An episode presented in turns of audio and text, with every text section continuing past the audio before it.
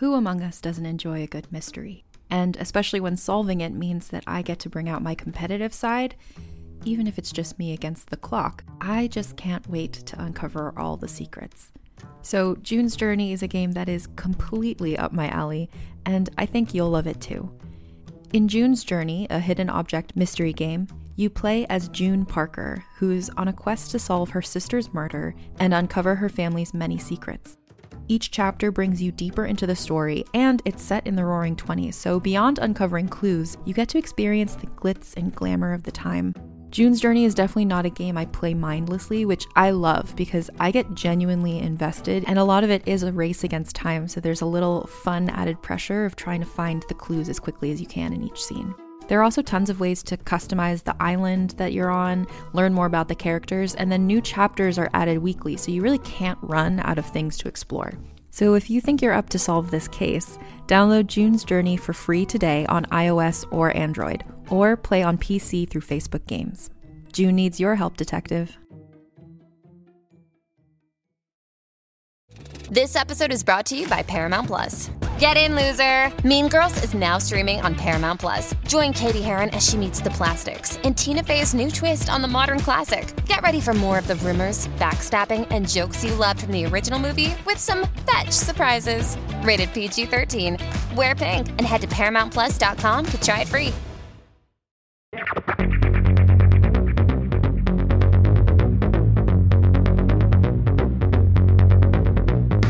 Hey, thanks for being with us here on Reppin'. Our guest today was named One to Watch in 2019 by People magazine, and she was listed as one of the 11 Asian American comics who need to be on your 2020 radar by Entertainment Weekly. Born in Shanghai, China, she and her family immigrated and put roots down in California. And upon graduation, she joined AMP Radio 97.1, where Carson Daly took her under his wing and helped her hone her craft. From there, she did some work with the improv group Upright Citizens Brigade, writing and creating characters. Most notably, Little Tasty, which has received over 20 million views online.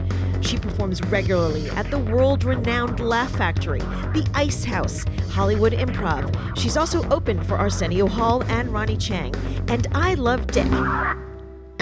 The 2017 Amazon series starring Kevin Bacon and Kathryn Hahn, was where she got her big break. Currently, you can see her as Alice Kwan on Freeform's hit Good Trouble. Today, we've got Sherry Cola. Sherry Cola, thank you for being here today. You're a multifaceted talent. You're a comedian, you're a writer, a radio host, an actor. Girl, you're busy. So thank you for making time for us. Thanks for having me, first and foremost. And you are my goddess. And I I truly want to do it all, you know. Even growing up, I always thought life was too short for just one dream. Of course, that can be a blessing and a curse because then I'm so scattered that it took me until my late 20s to actually get my shit together. You know what I mean? So because truly, you know, in my early 20s, I wanted to be a rapper. I wanted to do comedy. I was doing campus radio. I was so uh, all over the place, which also is good. There's a whole bunch of pros and cons there. But the point is, I always thought, why not do everything under the sun if it so pleases you. Absolutely. But you know what? You you talk about getting your shit together at 20. Honey, there's a lot of people in their 50s that don't have their shit together. So very true, very true. And hey, better late than never, you know? Damn right. In high school, I did a bunch of things that are pretty much in this lane, you know, things that I was passionate about, making people laugh. I was hosting talent shows. I was making funny videos because I was part of this film club. But truly, I don't know why I, I just I didn't think it was a possibility to pursue as an end game, you know? I mean, maybe it's the lack of representation. I sometimes blame it on that because you think it's not for you. You know, that yeah. world isn't for Asian faces. And and especially because I'm an immigrant, I always had this foreigner feeling, you know, of yeah. oh well, TV and film, that's for Americans. You know what I mean? It's yeah. interesting. It's not until now that we realize how much it's it was missing. Anyway, so course dabbled in radio in college and the rest was history essentially. Well, let's back that up a little because you opened a lot of doors of things that I want to talk about. First and foremost, I mean, you're on a hit show, Good Trouble, that got renewed.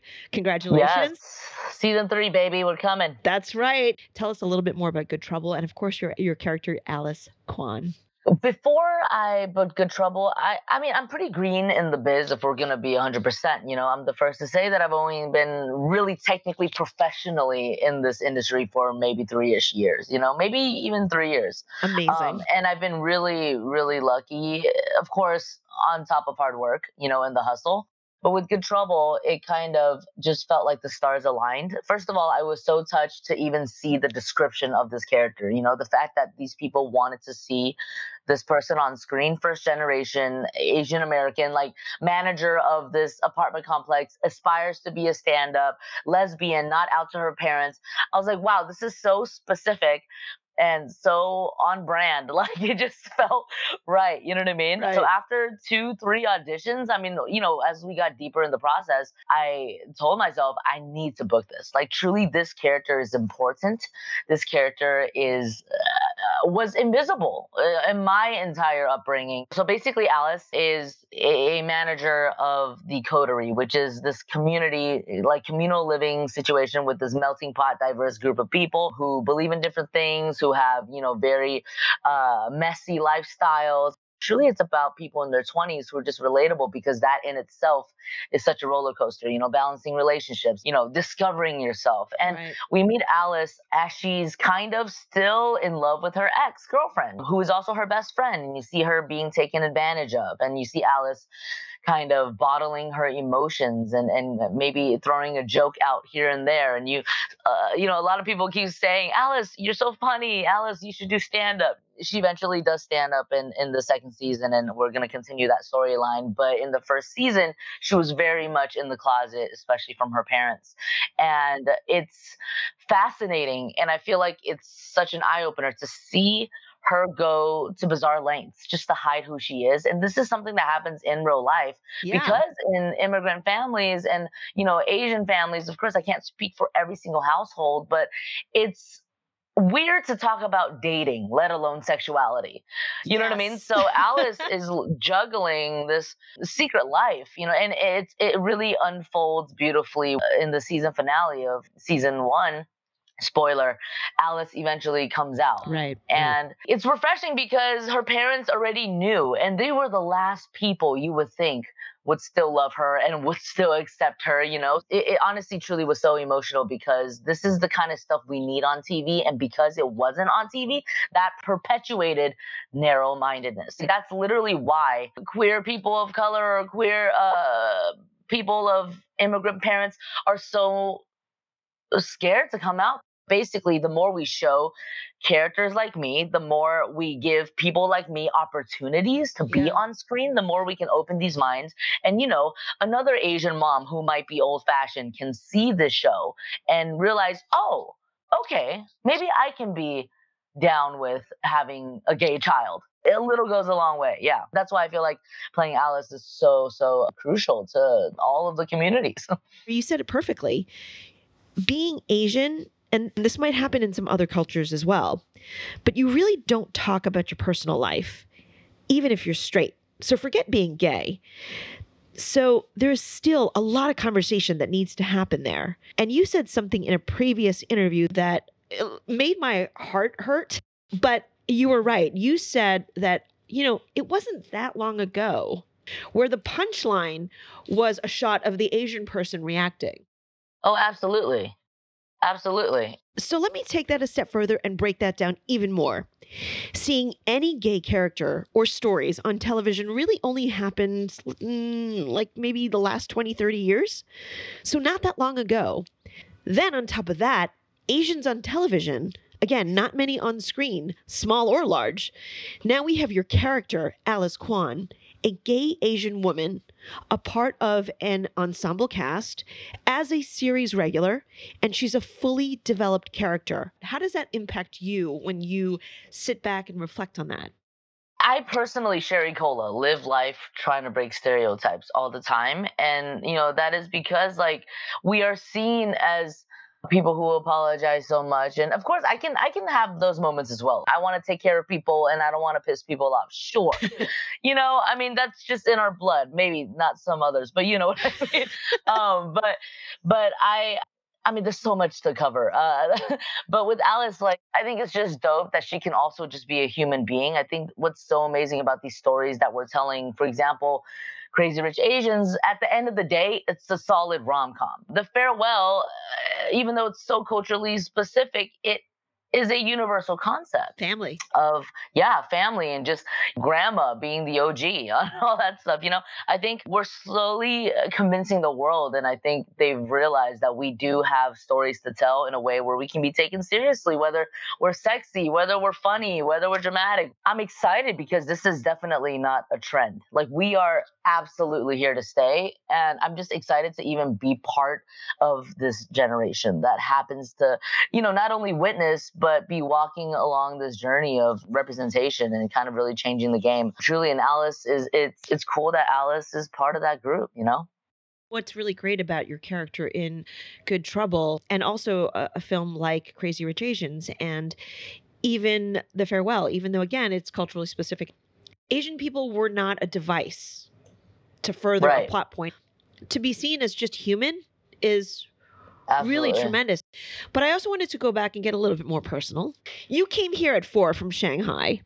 Yes. So talk about what it was like growing up, uh, coming over in the States. Mm-hmm. You and I have some differences here in the sense that I was born here, but I don't know how different that would be. And I'm I'm curious to hear.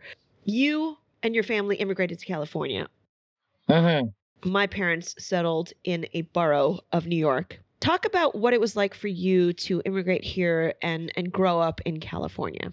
So you're right. I I was quote unquote lucky enough to land in an area that was pretty Asian. I mean, I went to Alhambra first and it was it wasn't that that Asian. Now it's definitely really Asian, the 626 in Gabriel Valley. But when I grew up it was more so I still felt like like in my circle of friends. You know i am i had people in in elementary school calling me chino. You know what i mean? I think it was still very evident that i was different right. even though there were other asians. You know what i mean?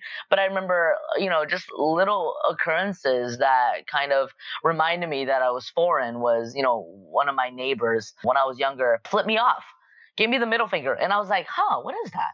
Like right. i had no idea what that meant you know? I'm like okay so then I ended up doing it to my mom's coworker and quickly found out what it meant the hard way. but little things like that like reminded me of, oh, okay, I'm a newcomer. Like I don't know what's going on. But then like slowly as I got older, there were more Asians. I eventually moved to Temple City and, you know, actually did have quite an eclectic group of friends overall. You know what I mean? But yeah, there were a lot of Asians it wasn't like yeah i wasn't dropped into the middle of ohio so there were still faces that looked like me where i grew up how did that feel for you because for me i was lucky to grow up in uh, uh, the suburbs of new york but i also still felt different because there weren't mm-hmm. many people that looked like me at all my lunches were different i dressed different Sure. I looked different, obviously. All of those subtleties actually ran quite deep. For you, what were some of those challenges that you faced? Because those were formative years. Sure. But we had an additional layer of just being Asian and just culturally different. I wasn't sure. allowed to do sleepovers because that wasn't something my parents really understood. Absolutely. For you, tell me a little bit about some of the challenges you faced and how do you think it shaped you? It's funny. I was just having a conversation with my dad yesterday about this. Let's say high school, for example, in middle school. There were a lot of Asian faces around me. I didn't feel like a fish out of water in that sense. But for me, Sherry, I absolutely felt like a fish out of water in the sense that, oh, I'd never wore makeup. You know, all these girls were so cute and all about, you know, dr- drawing their eyebrows, making them super thin, etc., whatever was hot, dyeing their hair, which, no, of course, there was nothing wrong with it. Wearing wedges to school. Like, you know, what I mean? Just yeah, things no, that I, I never it. grasped. You know, I don't know if it was just being innately a tomboy or, or truly my mom was never really, you know, dressy, dressy. My mom was working hard trying to pay the damn bills to support her daughter, you know, like she wasn't uh, really, really getting dolled up every day. So I don't know if it was because of that, but I just naturally did not wear makeup. Yeah. I wasn't, for the lack of better phrasing, like beauty savvy. Yeah. So that was one big thing that that made me feel really different because all my friends were really hot. You know, all the guys wanted to hit on them. They were the, the cool kids in school. And I was kind of just there. I had a conversation with my dad yesterday I love my dad so much. He really wanted to embrace America, like to the T. He wanted me to get my ears pierced, but he wanted me to like uh, get my eyebrows waxed, like things that you were quote unquote supposed to do. And I genuinely just was not down for it, you know? So, cut to yesterday, I'm like at my dad's house. I showed him an old picture of one of, of me and my friend in ninth grade. And it is insane how gorgeous I am in that fucking photo. And I did not realize it. And I thought it was so ugly. Meanwhile, my friend next to me, bless her heart, had the most ridiculous look. But that was attractive at that time, Evelyn. It's Right. insane. And and that was like pretty and that's what the boys liked. And in that picture, I felt so self-conscious and so unbelievably not enough. But I'm wa- looking at this photo, I'm literally going to text it to you right now. Yeah. I'm looking at this photo and I am in shock that I am a gorgeous natural fucking dime piece. Like truly. Like and I'm only saying this because I was just I was in shock. You've probably heard the name Mary, Queen of Scots, and maybe you know the importance of her legacy to the British monarchy. But how much do you know about her life and what she was really like? For instance, did you know that she preferred to have her eggs scrambled, or that giving gifts was her love language? In my podcast, Vulgar History, we'll be talking about all that and more during an eight part mini-series about the fascinating life of Mary, Queen of Scots. Vulgar History is a feminist women's history comedy podcast where we don't shy away from the messy, complicated lives of women from the olden times. Particularly with women in history, it's easier to use broad strokes to portray who they were, and it's like we forget they probably also had messy lives, complicated relationships, and maybe things weren't as black and white as they might seem in a textbook. But I'm dedicated to sharing the sides of the stories we don't always hear, and each episode is supported by rigorous historical research. Turns out there's really something about Mary Queen of Scots. So be sure to tune into my series about Mary Queen of Scots and check out the other incredible women I've talked about while you're there. You can listen and subscribe to Vulgar History wherever you get your podcasts and learn more at vulgarhistory.com.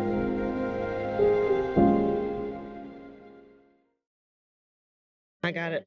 Uh, it- no, look at this picture. Can you even believe? Oh, dude. Oh, yeah. You. Can you believe? Can you believe? The others are. uh, I'll say The off. one to my right. Yeah. Well, sh is she drunk? No, the one to my right, the one with the bangs, the one with the the, the Yeah, thin no. eyebrows, and You're a. no, You're she's not drunk. We're literally in school. There's lockers behind us. I don't know. No, There's some people that ate glue and drank. I don't know. But my point is, at that time, that I felt not the same. If we're looking at this picture, and I don't, we can't show the world because they don't want me to post it Oh, in life. gotcha. If we were to like show this as a, a graphic to attach to this podcast, but at that time, I did not think I was cute. I thought my friend next to me was a bombshell because guys liked girls like that. I kind of just stayed true. I didn't conform to that, and I'm so stoked about it. Let me just kind of back that up because I can certainly relate to that. I mean, I grew up in a borough. Uh, I, I grew up sure. in the era of mall hair. and being Asian, our hair is very straight. I tried to do all sorts of things with like endless cans of hairspray and like nothing worked. But looking back, I'm really happy it didn't work and I just sort of stopped trying and I just was myself. But that must have been very challenging for you at that time to feel like you weren't enough. How did you cope with it at the time? What was that turning point? at the time, I kind of uh, just kind of went with the flow. You know, there were times where I definitely didn't feel like I belonged. Like I was always someone who people knew and like were uh, cool with, and you know, Sherry says the darndest things. You know what I mean? Right. Uh, All four years is kind of hard to unpack, especially even sitting uh, in the cafeteria, you know, with who I thought were the cool kids and the, these guys bullying me. One even called me a fat bitch at a point, you know what I mean? And like me just putting my head down and crying for the full 30 minutes. And uh, I still regret that till this day because of moments like that. It really molded me to speak up and never take shit as much as I can. Little things like that. But and then I I was also in marching band. I um was in that film club and I was in pep senior year. I slowly kind of found my way. I had my first boyfriend in senior year. He was this very cute, you know, athlete and you know, we we were adorable and we kind of had, you know, I had my first kiss. Like eventually from freshman year to senior year, definitely there was an evolution. I don't know, you're just in it and you want to be accepted to an extent, but I wasn't really doing all that much to fit in. I mean, peer pressure was real, sure. Maybe after high school, really, when when you you really don't have things to keep you busy in a weird way, like extracurriculars, for example. You know, I was partying a lot and you know, kind of just doing it to do it. And Right. you know, in my blood, I'm truly a goody goody through and through. I'm still a goody goody. I mean, I've had my bad days, but at the end of the day, um, I'm a goody goody. I was just going with the flow. Let's say that. I hear you. But when you said I, I have regrets till this day when that jerk called you a fat bitch, what did you regret? Re- did you regret not saying something to him that point? Oh yeah. I regret not saying something to him immediately. I regret crying in front of him. I mean, these teenage boys are relentless and think you're weak and uh, think they're the shit. When looking back, they were a piece of shit, you know. Yeah. And um, I did actually in that era, I guess, retaliate because the next time that happened, something similar to that happened again. I don't know how much longer after maybe a month, right? And I remember one of the guys was sitting across from me, and the other guy, or one of the other guys, this is so ridiculous, by the way. I can't believe What? uh, teenage years are so just bizarre. But one of them was putting their arm around me jokingly. Because, of course, why would anyone put their arm around me seriously? And the other one across from me was taking a picture of it. So I legit just took the phone and I threw it across the cafeteria. An extreme, you know, opposite of what I did the first time. and the guy who originally called me a fat bitch, it was his phone. And he threatened to like egg my house, and I just was like, uh, it, it was it was very interesting. It's all you know, it's all blurry, but these are things that do stick out in my mind Right. What I'm doing now, it's like, what the hell? None of that shit mattered. I am doing my fucking thing right now. Right. What are these people doing? It's honestly like so bizarre, but it felt like so big when you were in high school, you know? Your crush, your your your BFF, this person you want to be friends with, etc. The world is so much bigger. We were adolescents, right? Teenage years, uh, peer pressure is real. It's as real as it comes. And when your world Yeah. is that, it is as big as it is. Do you find that those experiences, even though you're like, you know, fuck it, it wasn't anything, do you feel like those sort of helped shape you? Absolutely. I mean, and and honestly, uh, to be frank, of course, you know what I give off uh, is a certain way, and truly, I am that way. But we all we all have weak moments where we cry in the shower and we look in the mirror and feel like you can do better, etc. And I think. Uh, in a way, faking that funk is necessary because now there are other people relying on my energy. And I have to stay true to this like weirdo who will dance in public and just sing out loud i- in at the Grove and do all these things that I, I love doing. Like screw what people think because that truly is setting an example. You know, there's a lot of people in my DMs so blown away by the fact that they see me not care what people think and of course we care what people think you know what i mean You're human. Yeah, you're human. I almost want to, you know, because I'm all about breaking barriers and breaking that stereotype.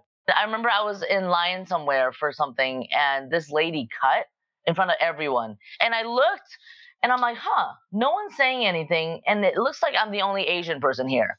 So I said something because now all 15 people in line will no longer think Asian people don't speak up. And those little things are really important to me. You know, not speaking up in my, you know, early years, of course that influences that. You know, not feeling like I was enough or not feeling uh, like I was cool. That absolutely, you know, contributes to the confidence that I found, especially you know, looking back on photos like that. I'm like, goodness gracious, like what did I have to be self-conscious about? I was a dime piece. you know what I mean? Like, yeah, I went from, you know, being soft-spoken and, and uh, as a freshman to being voted most outgoing in the senior yearbook. You know, and it's like I don't know. I, I just it's it's it's anyway. It's all it's all very interesting, and now now I'm just talking it out with you. But these are really interesting things that I feel like really influenced um, how how and why I am how I am today. You know.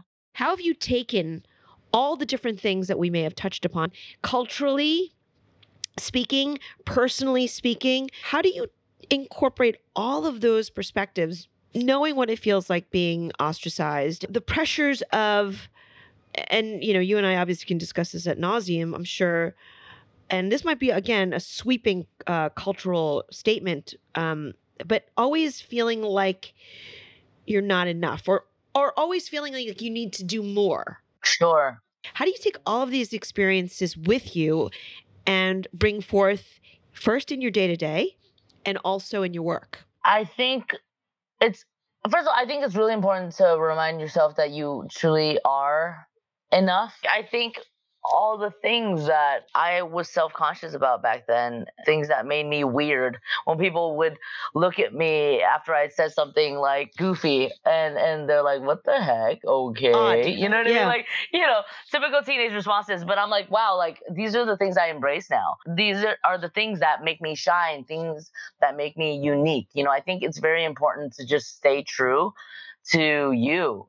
I think that's something that I always carry in my work and my, uh, you know, everyday life. The whole pressure thing, absolutely, you know, especially like a, a character like Alice. Not necessarily pressure, but I felt that it was really necessary for me to live my truth. I, I've talked about this a few times, but I do identify as bisexual in real life.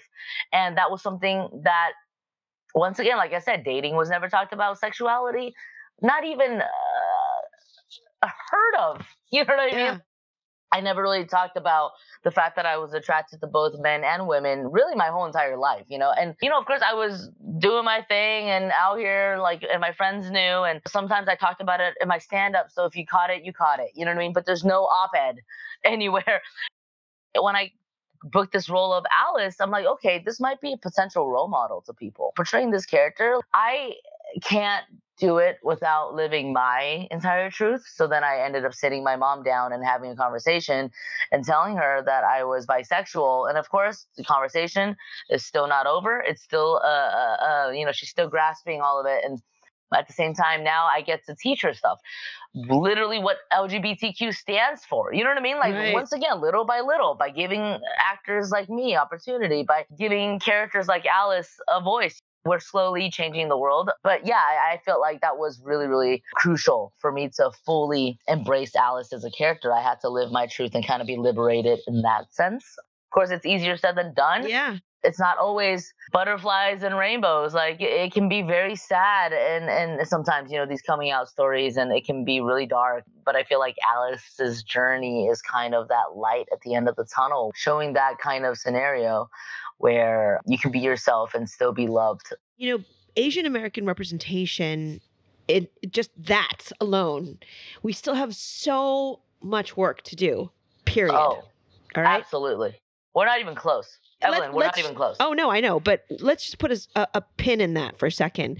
Going a hundred thousand steps further, the fact that you are open about being Asian American, being immigrant, being bisexual, being out there, and being Mhm. so comfortable and happy and just a positive light. It's great. And, you know, the Asian culture, and certainly this may be true of many other cultures, but needing to be more open about many topics, sexuality being one of them, Right. um, you know, there's still a lot of work that needs to be done. So it's great that you're out there doing your thing, being authentic, and embracing who you are. But I hope you never feel that pressure of having to be the representative because i think as the asian culture and again it's a whole nother you know six months of conversation but i think as the asian community we always feel the sense of responsibility the sense of duty Sure. but I, I hope you never feel that layer of that you need to be the one to do it. Absolutely, absolutely. I, I, I totally yes, because we are perfectionists as well. It's like when we do something, we want to be. We want You to know, kill we, it. we can't half-ass it. We No. cannot half-ass it. No. And truly, I have this like thing of the whole back to the immigrant thing. Like I came to this country, I cannot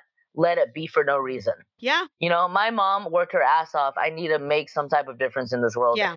It's not even about like me feeling the pressure of I need to be. It's like, yo, I want to be. I have to be. You know, it, it's so it's so interesting. I, of course, you know, we have lazy days. We're only human, but at the end of the week, I truly hope to to keep pushing our community forward and and Yeah. be a voice. But yeah, you're right. There's so much work to be done. We are not even close. We've had you know a couple of sprinkles, uh, a little dash of sesame, if you will, a little a little dollop of sriracha. Yeah. But if I drive down Sunset Boulevard, the amount of Asian faces is still, I Yeah. mean, the most minimal, specifically on billboards. There's a couple of really important things that I want to hit.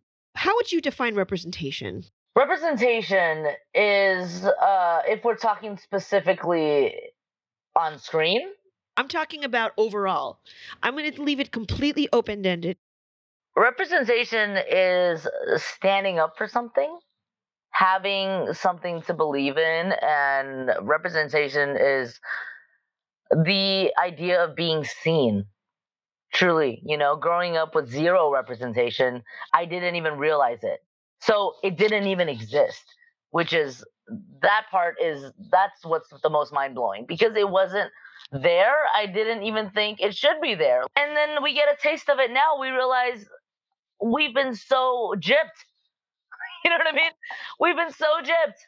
How's this fair? Now we're just so hungry and we want to take over and we we have a lot of making up to do. We wouldn't have had a chance to see somebody like you on screen. Seriously. It's so awesome to see an Asian face and really different faces on screen. You and your work, and along with other uh, people that are out there fighting for representation, it ensures that our stories and our voices will be recognized and hopefully valued because before it was unheard of. Right. For our signature sign off, we're asking all of our guests to finish the sentence. Let us know who you are and what you represent. This is Sherry Cola, comedian, stand-up comic, uh, actress, all of the above and I represent breaking barriers. I represent staying original and I represent proving people wrong. Thanks to Sherry Cola for spending her time with us. Make sure you keep up with her on Twitter and Instagram. Her handles at both platforms is at Sherry Cola. That's S H R R Y C O L A. Our next guest is Aaron Carroll. He's a doctor, a healthcare researcher, author of a book titled The Bad Food Bible. He's also a regular contributor at the New York Times, and he's got a popular YouTube channel called Healthcare Triage, covering the healthcare system and really all things healthcare. Find out what he has to say about our system and his thoughts on the coronavirus. I'm Aaron Carroll, and don't miss my episode of Reppin' coming on next. Reppin can be found on Spotify, iHeartRadio, Apple Podcast, and all top podcast platforms. So, subscribe, share, and leave a review. And talk to us on Twitter. Our handle is at Reppin Podcast. And get behind the scenes photos and see who's coming up next on our Instagram page at Reppin underscore podcast. To my technical director and musical composer, Nelson Pinero, thank you for your talent and time. And always thank you to Gracie Kong for being my constant. Reppin is a Suburban Outlaw Productions. Till next time, stand up and represent.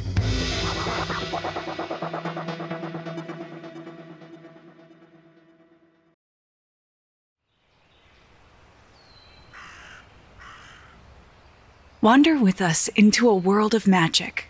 Do you lack magic? Ever since I was born, I could hear the spirits of the other world. where old stories take on a new life.